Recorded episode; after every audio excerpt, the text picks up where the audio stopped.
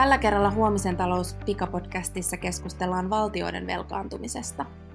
Meillä Suomessa valtiontalouden alijäämä kasvaa miljardeilla euroilla lisää nyt, kun koronakriisi kasvattaa valtion menoja ja samaan aikaan vie verotuloja, mutta tilanne ei ole millään tavalla helppo globaalistikaan. Tästä kriisin osa-alueesta jutellaan tänään tuttuun tapaan etänä kuntarahoituksen pääekonomistin Timo Vesalan kanssa. Tervehdys taas, Timo. Terve, terve ja hei vaan kaikille. Ää, miten nyt tiivistäisit just tämänhetkisen tilanteen juuri valtioiden velkaantumisen näkökulmasta? No ehkä se voisi tiivistää sillä tavalla, että tällä hetkellä ei oikein muuta vaihtoehtoa ole kuin, kuin tota, ää, julkiselle taloudelle ottaa tätä iskua enemmän vastaan. Ja, ja kun tästä epidemiasta ja näistä eristystoimista nyt joka tapauksessa syntyy massiivisia tappioita, joita yksityinen sektori ei oikein pysty kantamaan, niin silloin se on ilman muuta selvää, että valtioiden ja julkistalouksien se pitää ottaa tai ottaa siitä vastuuta huomattavia määriä, koska jos näin ei tehtäisi, niin, niin sitten me oltaisiin sellaisessa tilanteessa, jossa meidän tuotantokyky, tuotantorakenne voisi merkittävästi rapautua ja, ja tota, yrityksiä kaatua, tulla massatyöttömyyttä ja siitä sitten taas syntyisi hirvittävästi paljon enemmän kärsimystä ja, ja paljon suurempi lasku sitten myöhemmin. Eli, eli siitä näkökulmasta tässä ei oikein ole, ole vaihtoehtoja ja, ja näin, näin, kuuluta, näin kuuluu toimia ja pitää toimia. Eli valtioiden velkaantuminen on nyt tässä vaiheessa niin kuin paljon paljon pienempi paha. Mm, mm. Eli tavallaan nämä toimenpiteet, joita nyt joudutaan tekemään, tuntu, tuntuvat toki kipeiltä, mutta että sitten just ajatuksena niin kuin pitkäkantoisemmin, että, että vaikutukset voisivat sitten olla vielä, vielä niin kuin paljon pahemmat. Joo, joo, ilman muuta ja, ja tota, tietysti tässähän nyt ihan ensimmäisenä pitäisi niin kuin pystyä saamaan tämä epidemia hallintaan ja, ja, ja sillä tavalla, että, että pystyttäisiin rajoittamaan tätä aikaperiodia, jolloin ollaan näissä poikkeustoimissa ja poikkeustilassa, koska se on nimenomaan tämä poikkeustila nyt, joka maksaa tuotantomenetyksinä ja on yrityksille ja kotitalouksille kova stressitekijä, että siinä kannattaa nyt julkista rahaa käyttää jo yksistään siihen, että saadaan pidettyä tämä, tämä aikaikkuna rajoitettuna, jolloin joudutaan olemaan poikkeustoimissa. Ja käytännössä tarkoittaa massiivisia investointeja paitsi sairaanhoitokapasiteettiin ja erilaiseen hoitovälineisiin, lää, lääkitykseen, rokotteiden tota, kehittämiseen, niin myöskin sen miettimiseen, että miten pystytään sitten niin kuin irtautumaan tästä näistä eristystoimista sillä tavalla hallitusti, että, että epidemian mahdollisissa myöhemmissä aalloissa ei tarvitsisi mennä näin voimakkaisiin toimenpiteisiin, eli että on niin kuin valmius sitten, sitten tota vielä tehokkaammin jäljittää näitä tartuntaketjuja ja tartunnan saaneita ja tunnistaa toisaalta myöskin ne, jotka ovat jo sairastaneet, jolloin ei tarvitsisi näin massiivisia eristystoimia tehdä. Mutta tietenkin sitten tämä on myöskin tärkeää, tämä yritysten ja kotitalouksien tukeminen, että tässä yritetään nyt jollakin tavalla ää, niin kuin varjella tätä tuotantokykyä, että sitten kun tästä poikkeustilasta päästään, niin, niin yritykset ja kotitaloudet ikään kuin voisivat herätä pahasta unesta ja jatkaa toimintaa nyt niin normaalisti ja niin nopeasti eh, normaalisti kuin mahdollista. Ei se tietenkään täydellisesti tule onnistuu, mutta, mutta että tämä olisi niin kuin se ideaalitavoite. Mm, mm. No millainen riski velkaantuminen on sitten euroalueen sisäiselle tilanteelle, että jos ajatellaan Suomen, Suomesta laajemmin? No, no on se, se tietenkin riski ja, ja tota, tässä varmaan myöskin niin kuin, ää, politiikan asiantuntijat voi olla parempiakin arvioimaan sitä, että mitä tämä tekee pitkällä aikavälillä EUn sisäiselle koheesiolle ja europolitiikalle ja poliittiselle tilanteelle, mutta se tämmöinen tietty ikävä puolihan tässä nyt on, että, että nuo Etelä-Euroopan maat, joissa sitä julkisen talouden pelivaraa on vähemmän, niin, niin joutuvat nyt ottaa tämänkin kriisin ilmeisesti voimakkaampana vastaan kuin Pohjois-Euroopan maat. No eihän me sitä tietenkään vielä lopullisesti tiedetä, että onko näin, mutta ainakin nyt etu, eturintamassa ottaa vastaan. Ja, ja tota,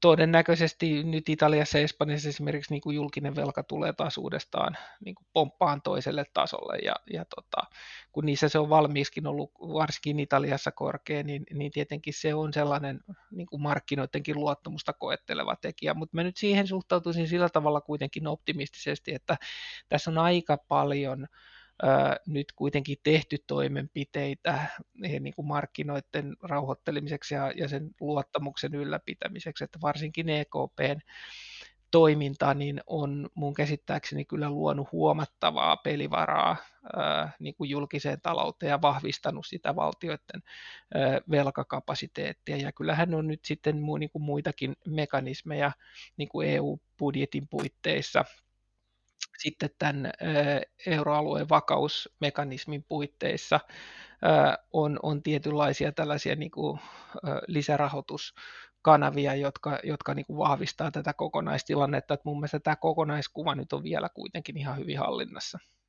Mm, mm. No jos voisit vielä hieman tarkemmin eritellä näitä varsinaisia talousvaikutuksia, että, että mikä on esimerkiksi nyt näiden eristystoimien suora vaikutus.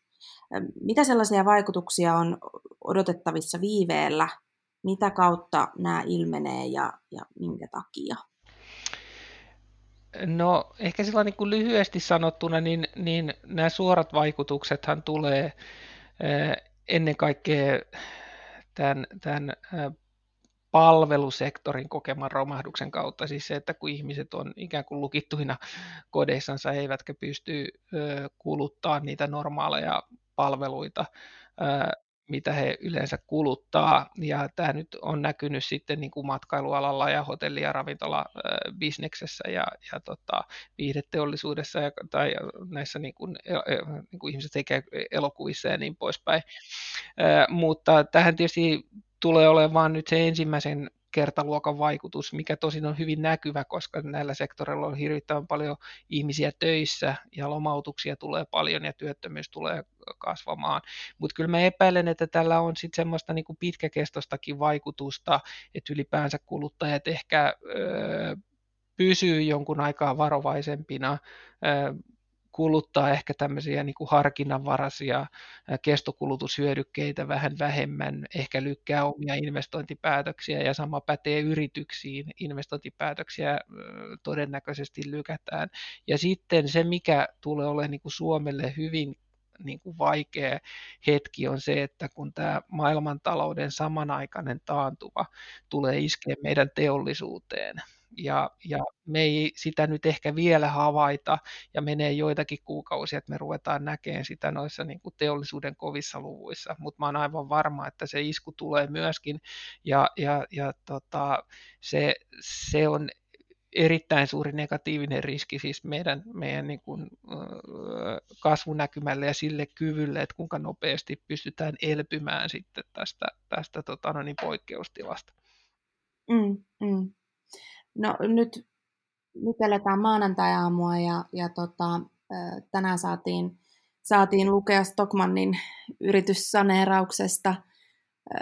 Niin tuli, tuli tuosta vaan mieleen, että kuinkahan paljon sitten, sitten tullaan, tullaan vastaavia uutisia tässä lukemaan, kun mietitään just isoja suomalaisille tuttuja toi, toimijoita, että ollaanko nyt, nyt sitten vasta, vasta tavallaan alkumetreillä tällaisten isompien, isompien romahduksien suhteen?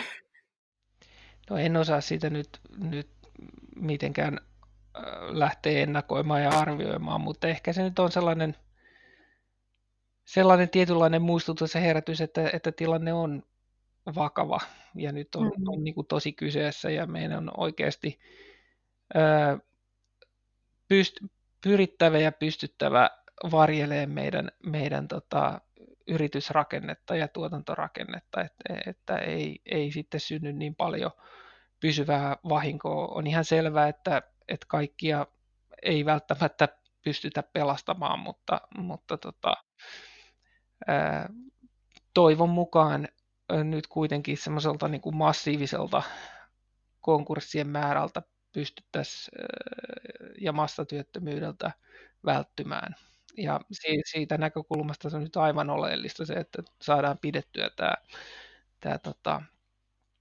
poikkeustilaperiodi mahdollisimman lyhyenä. Kyllä, kyllä. Seura- seuraamme toki tästäkin eteenpäin nyt tiiviisti tilanteen etenemistä ja palataan taas pian linjoille uuden näkökulman kanssa. Kiitoksia kuuntelijoille. Kiitos Timo ja kaikille tasapuolisesti voimia nyt poikkeuksellisen tilanteen keskellä. Joo, kiitos paljon. Kiitos ja moi. Moi.